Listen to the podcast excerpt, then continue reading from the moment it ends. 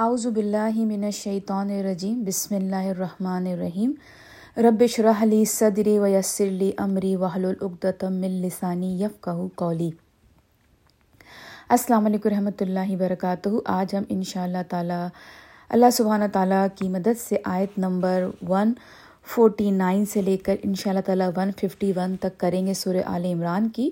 اور جہاں جہاں لیسن نکالنا ہوگا اپنے لیے، وہاں ہمیشہ کی طرح ہم اس دفعہ بھی لیسن نکالیں گے اور اس کو اپنی زندگی میں شامل کریں گے۔ تو چلیں، سب سے پہلے میں سورہ آیت نمبر ون فورٹی نائن کی تلاوت کرتی ہوں اور اس کا ترجمہ۔ اعوذ باللہ من الشیطان الرجیم، بسم اللہ الرحمن الرحیم۔ یا ایہا الذین آمنوا ان تطیعوا الذین کفروا یردکم علی عقابکم فتنقلبوا خاسرین ترجمہ ہے، اے لوگوں جو ایمان لائے ہو، اگر تم کہاں مانو گے، ان لوگوں کا جنہوں نے کفر کیا تو پھر لے جائیں گے وہ تم کو، الٹے پاؤں تو ہو جاؤ گے تم پھر خسارہ اٹھانے والے، خسارہ اٹھانے والے۔ اب جیسے کہ یہاں پہ میں نے آپ کو ہمیشہ کہا ہے کہ جب بھی یا ایہ الزین آمنو، ایمان والوں سے بات ہو رہی ہے یعنی کہ آپ اور مجھ سے بات یہاں پہ اللہ سبحانہ تعالیٰ کر رہے ہیں اور کوئی بہت ہی امپورٹنٹ بات کرنے والے ہیں۔ جب اس طرح کی شروعات اللہ سبحانہ تعالیٰ کرتے ہیں تو فوراً ہم آپ کو اور مجھے یہ پتہ ہو جائے گا، ہم بہت اٹینٹیو ہو جائیں گے کہ اب کوئی بہت امپورٹنٹ بات اللہ سبحانہ تعالیٰ آپ سے اور مجھ سے کرنے والے ہیں۔ تو یہاں پہ اللہ سبحانہ تعالیٰ نے یہ کہا کہ اے ایمان والو، اگر تم کہاں مانو گے ان لوگوں کا جنہوں نے کفر کیا؟ یہاں پہ اللہ تعالیٰ نے کہا، کفرو۔ دیکھیں، آپ اور میرا اور قرآن کا انداز بالکل ڈفرینٹ ہے۔ یعنی کہ آپ اور میں جس طرح سے ہم دنیا میں بات کرتے ہیں اور قرآن جس طرح سے بات کرتے ہیں، اللہ سبحانہ تعالیٰ قرآن میں وہ بالکل ڈفرینٹ ہیں۔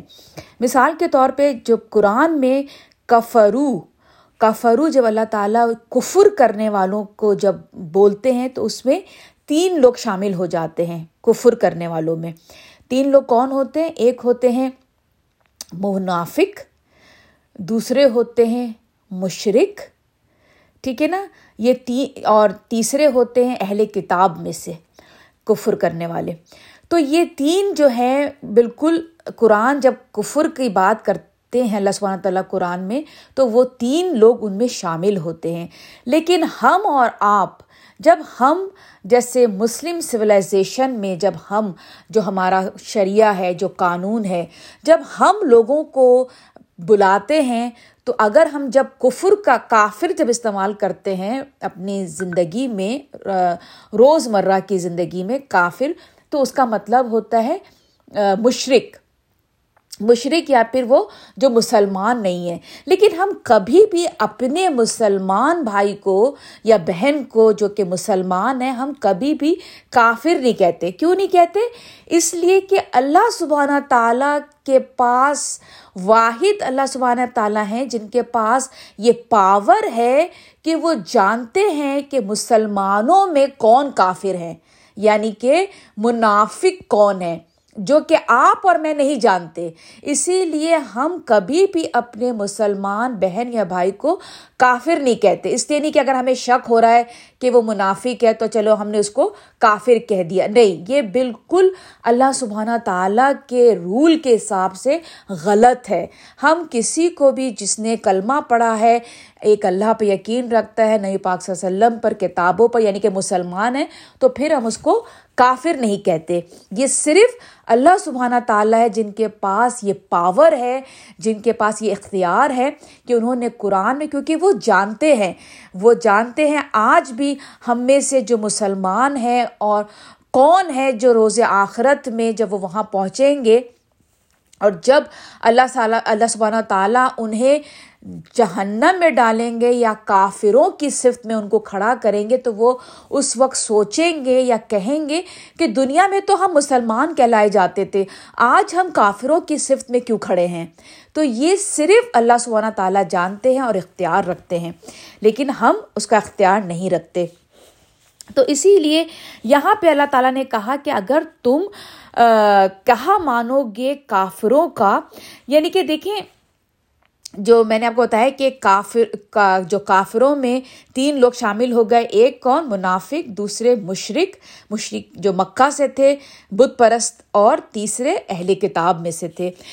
تو جب ہوا یہ کہ جب جنگ عہد جب ختم ہوئی، تو جیسے کہ وہاں پر ایک شور برپا ہو گیا کہ رسول پاک وسلم جو ہے، ان کا انتقال ہو گیا، وہ شہید ہو گئے۔ تو جیسے کہ آپ کو پتا ہے کہ جو عہد ہے وہ کوئی بہت زیادہ دور نہیں تھی مدینہ سے جب جہاں پہ لڑی گئی تھی۔ تو یہ خبر مدینہ کے شہر مدینہ تک پہنچ گئی کہ نئی پاک صلی اللہ علیہ وسلم جو ہے ان کا انتقال ہو گیا۔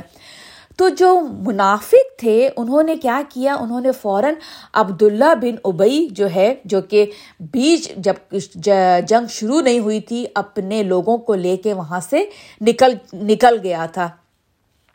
تین سو کے قریب لوگوں کو وہ لے کے نکل گیا تھا کہ ہمیں یہ جنگ نہیں لڑنی۔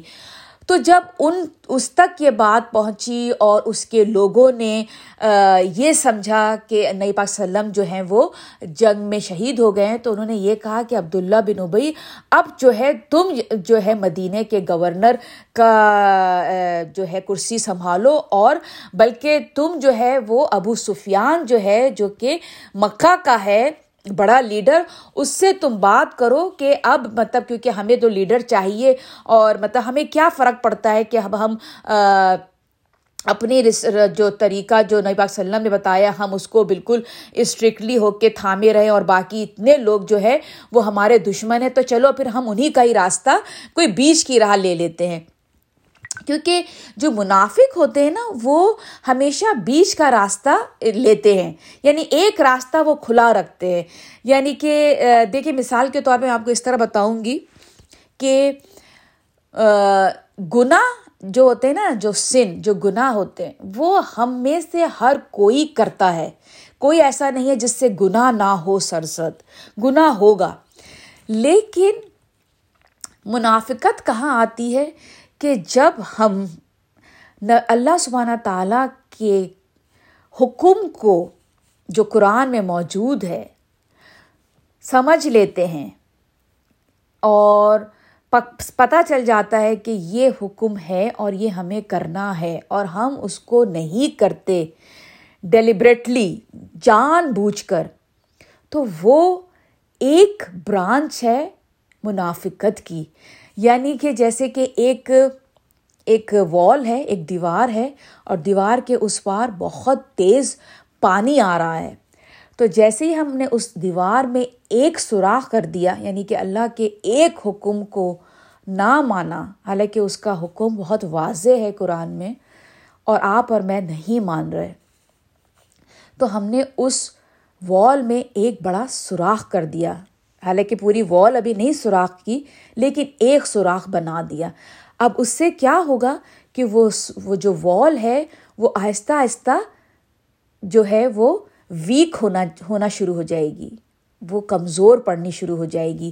اور پھر ایک وقت آئے گا کہ وہ جو وال ہے وہ گر جائے گی اور ہمیں پتہ بھی نہیں چلے گا۔ تو اسی تو اسی لیے اللہ سبحانہ تعالیٰ نے اس وقت کے مسلمان جو تھے، جو گھبرا گئے تھے، کیونکہ جن کے اوپر تین طرح کے اٹیک ہو رہے تھے۔ ایک اٹیک ہو رہا تھا مشرقوں کی طرف سے۔ کیونکہ مشرق جو ہے وہ ایسے نہیں کہہ رہے تھے کہ ہم تمہارے، تمہیں سپورٹ دے دیں گے۔ وہ یہ کہہ رہے تھے کہ تم جو اپنا یقین ہے، جو تم جیسے فرض کرو تم الکوہل نہیں پیتے ہو، تمہارا دین تمہیں کہتا ہے الکوہل نہ پیو۔ لیکن اگر تم ہم سے سپورٹ چاہتے ہو، تو پھر تم الکوہل پیو ہمارے سامنے۔ یعنی کہ یہ ان کی ریکوائرمنٹ تھی یعنی کہ ہمارے دین میں تمہیں آنا ہوگا۔ ٹھیک ہے، پھر اس کے بعد جو اس وقت کے مسلمان تھے، وہ کیا؟ منافقت۔ ان کے بیچ منافق تھے۔ وہ کیا کہہ رہے تھے؟ وہ یہی کہہ رہے تھے، منافق جو تھے، ان کا یہی تھا کہ ہاں کچھ پارٹ کر لو اور کچھ پارٹ جو ہے وہ چھوڑ دو۔ یعنی کہ ضروری نہیں ہے کہ تم پورے دین میں شامل ہو جاؤ۔ جہاں جہاں تمہیں ایزی طرح سے دین پہ تم تمہارے لیے چلنا آسان ہوتا ہے اس پہ چلو اور جو چیز تمہیں سوسائٹی سے کٹ آف کر دے جہاں پہ تم آڈ لگنے لگو یعنی کہ یہی ہوتا ہے نا ہم کیوں اپنی دین کو دین کی چیزیں جو ہے ہم کیوں چھوڑتے ہیں کرنا کیونکہ ہم سوسائٹی سے الگ لگنے لگتے ہیں اسی لیے ہم اس کو چھوڑتے ہیں مثال کے طور پہ آج ماسک پہن کے باہر جانا ایک طرح کا نارم بن چکا ہے۔ ایک ایک، ہر کوئی ایکسپیکٹ کرتا ہے کہ آپ ماسک پہن کے باہر نکلیں۔ اگر آپ ماسک نہیں پہنتے تو لوگ بڑی عجیب سی طرح سے آپ کو دیکھتے ہیں کہ دیکھو ماسک نہیں پہنا ہوا۔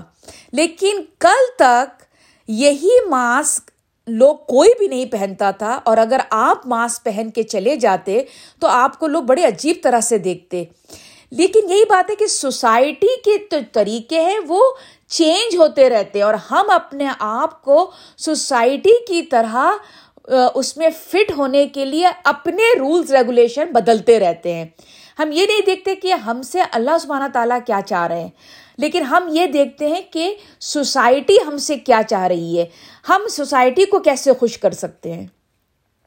ہاں اگر میں آج بہت بیکورڈ بن کے باہر پارٹی میں چلی جاؤں اور میں بالکل، میں میں فٹ نہیں ہو سکوں گی، میں بہت بری لگوں گی۔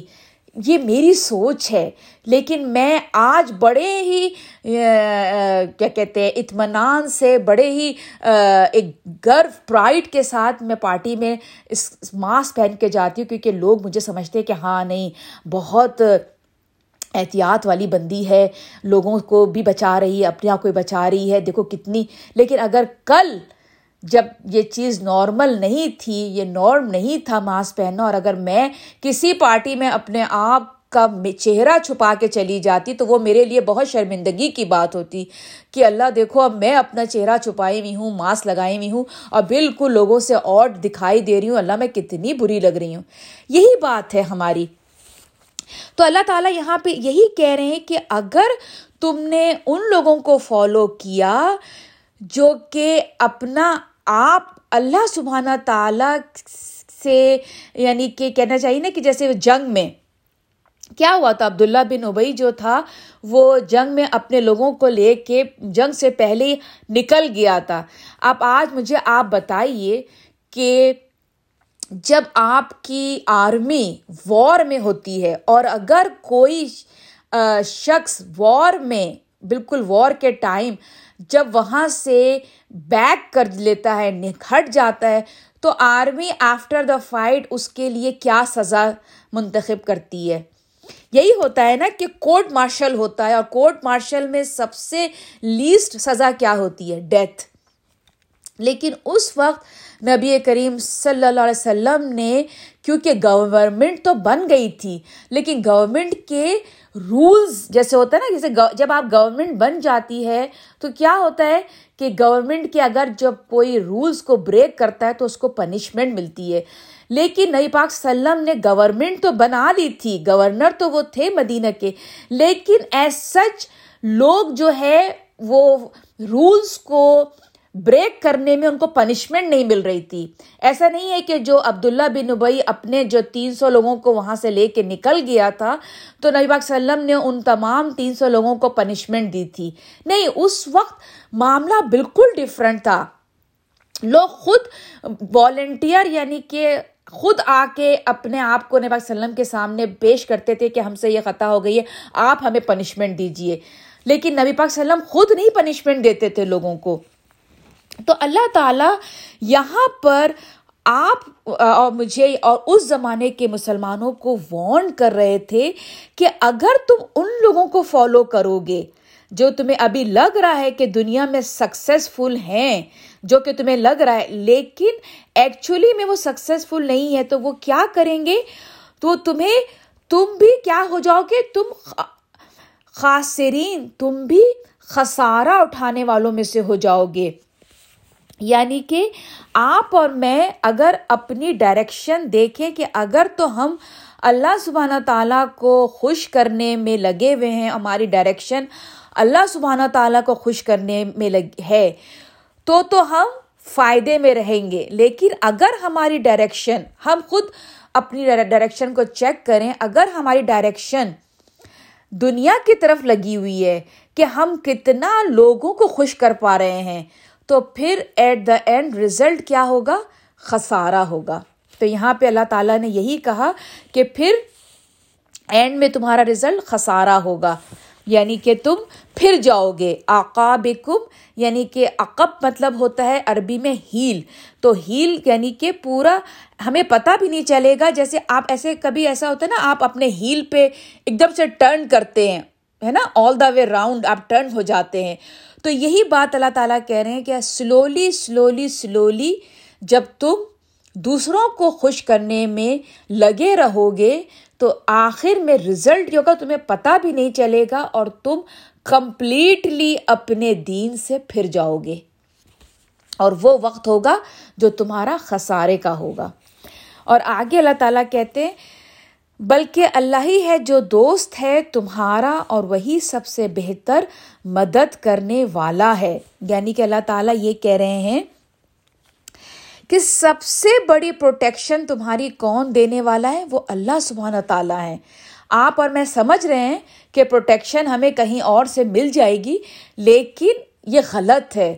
ساری پروٹیکشن اللہ سبحانہ تعالیٰ کے پاس ہے اور وہی سب سے بہترین ہمارے دوست ہیں۔ وہی ہیں جو سب سے بہترین ہمیں مدد کرنے والے ہیں۔ وہ ہوا خیر الناصرین نصرا مطلب ناصر کا مطلب ہوتا ہے جب وہ والی مدد جب آپ کو بہت زیادہ ضرورت ہوتی ہے۔ اس وقت جب کوئی مدد کرتا ہے تو وہ کون ہوتے ہیں؟ وہ اللہ سبحانہ تعالیٰ ہوتے ہیں۔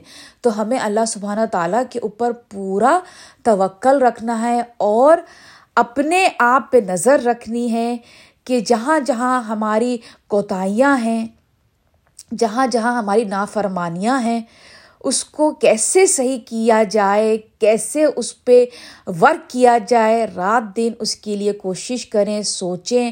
آپ اور میں اور کہیں ایسا نہ ہو کہ وہ وقت آ جائے کہ جب ہمارا جانے کا وقت ہو اور ہم اپنے آپ کو دیکھیں کہ کہیں ہم خسارہ، جن لوگوں نے خسارہ اٹھایا ہے، ان میں تو نہیں ہم شامل ہیں۔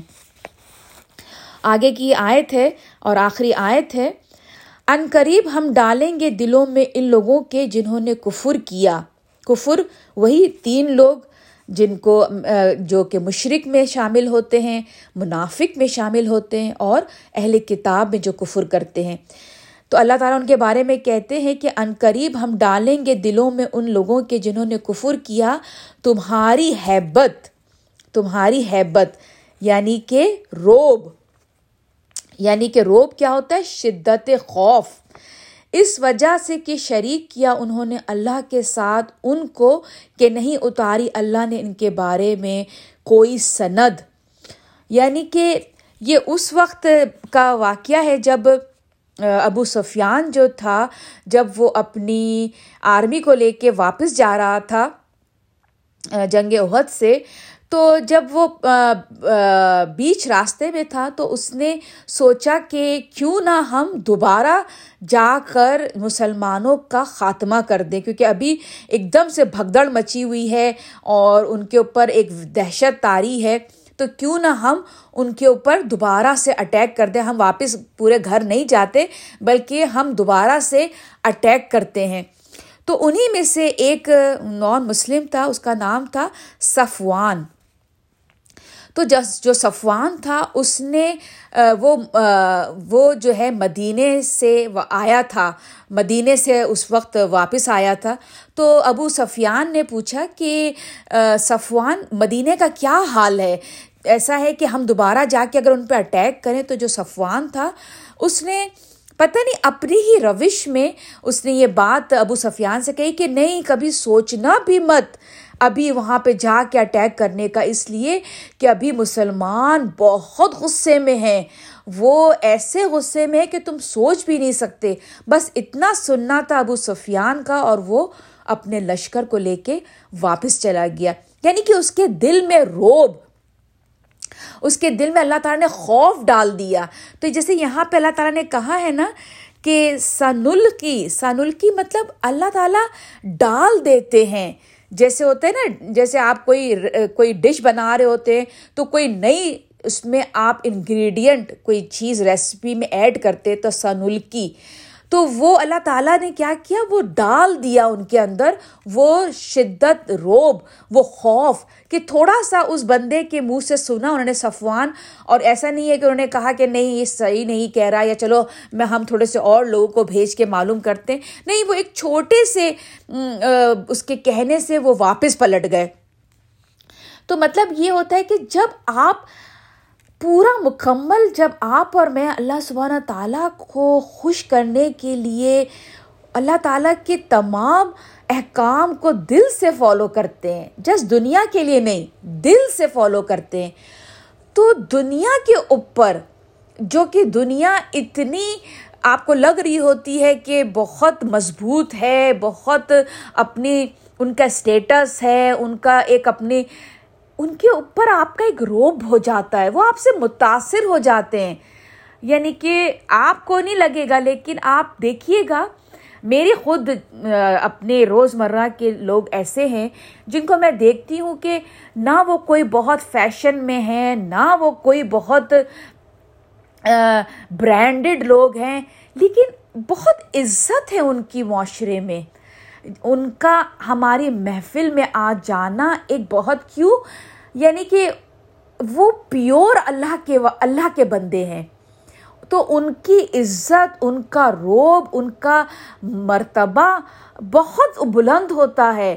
بجائے اس کے کہ ہم جیسے لوگ جو چھوٹی چھوٹی چیزوں سے دوسروں پہ روپ ڈالتے ہیں، دوسروں کو خوش کرنے میں لگے رہتے ہیں، ہماری راتوں کی نیندیں نہیں ہوتی، ہم صرف دنیا کو خوش کرنے میں لگے ہوئے ہیں، اپنے آپ کو اتنا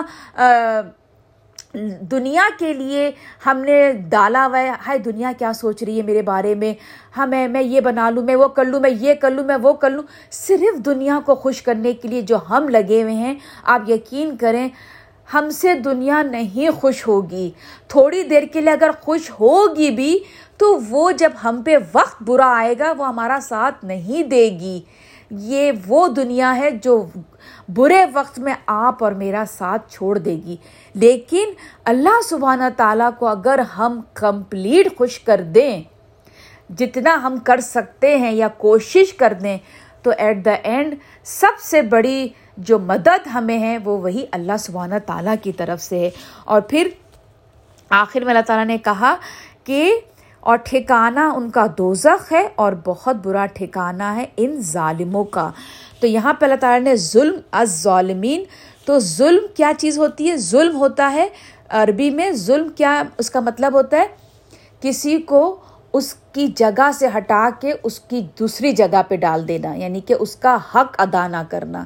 یعنی کہ اللہ سبحانہ تعالیٰ کا جو حق ہے، جو اس نے ہمیں بتایا ہے، کرو جو اس نے بتایا نہ کرو۔ اگر ہم نے وہ نہ مانا تو وہ ظلم ہو گیا۔ اور جب بہت سارے ظلم ایک ساتھ جمع ہو جاتے ہیں تو وہ شرک بن جاتا ہے۔ اور شرک جو کرتا ہے اس کا ٹھکانہ دوزخ ہے۔ تو آپ کے اور میرے بہت سارے جب ہم ظلم کرنے لگتے ہیں یعنی کہ بہت سارے اللہ کے احکام جو اللہ تعالیٰ نے ہمیں بتائے ہیں، ہم چھوڑنے لگتے ہیں اور ہم بری طرف جانے لگتے ہیں، ہمیں پتہ بھی نہیں چلتا۔ یہ چیز بہت سلولی ہوتی ہے، ہمیں دکھائی بھی نہیں دیتا۔ آپ یا آپ جب گراف کو بناتے ہیں، تو جب آپ بہت چھوٹے چھوٹے چھوٹے جس نے جنہوں نے گراف بنایا ہے، وہ جانتے ہوں گے کہ جب وہ ڈاٹ لگاتے ہیں، تو شروع میں ڈاٹ بہت چھوٹے چھوٹے ہوتے ہیں۔